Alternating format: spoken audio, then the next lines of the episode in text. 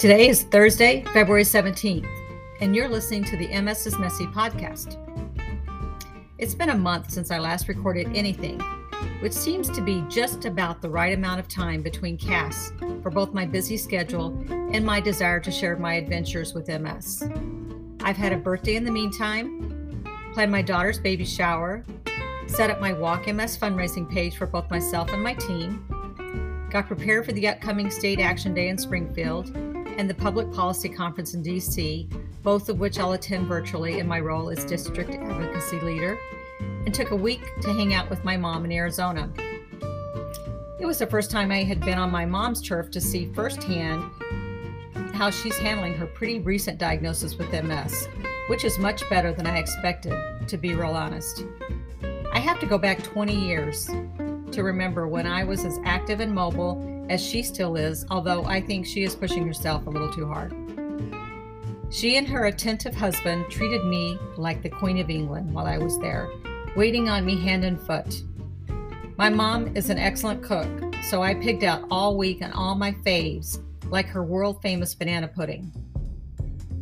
Either my mom or her husband insisted on cleaning up after every delicious meal, as well, except for once when I begged them to let me do the dishes myself.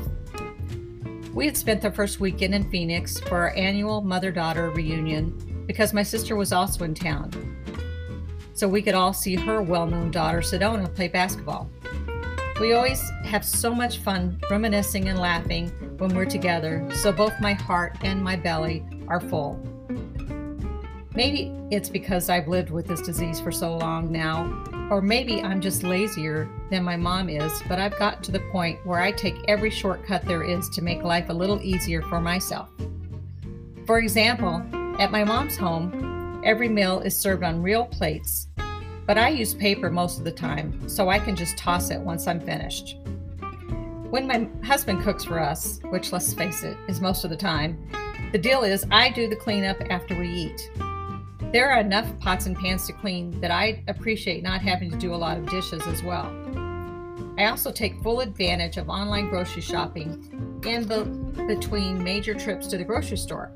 But my mom doesn't hesitate to go shopping. In reality, my mom has always enjoyed shopping way more than I have. Anyway, but now it's just an energy zapper that I avoid at all costs. I only go to a store when I absolutely have to, but my mom happily bopped in and out of shops looking for different items while I stayed in the car. My mom is an avid kayaker as well, so we went out on this beautiful, still as glass local lake that is surrounded by large red rocks. There is a bird sanctuary at this particular lake, so we got real close to some of the native feathered creatures in their natural habitat. We were having so much fun, we ended up being out there for at least two hours, so I really felt it in my neck and arms the next day.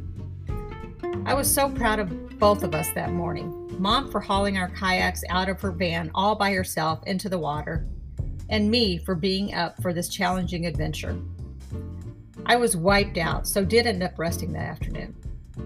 We also made our annual trek over to Sedona, the town, not my famous niece before I left.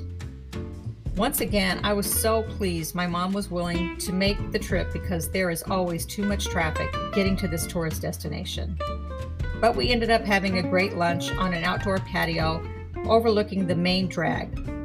If you want to commune with nature, the hiking trails around Sedona are absolutely breathtaking. I miss being able to hike or ride bikes, but if I still could, this would be the place to do it for sure. There was plenty of downtime to read, relax, and catch up, and I took full advantage of this time away from my hectic schedule back home.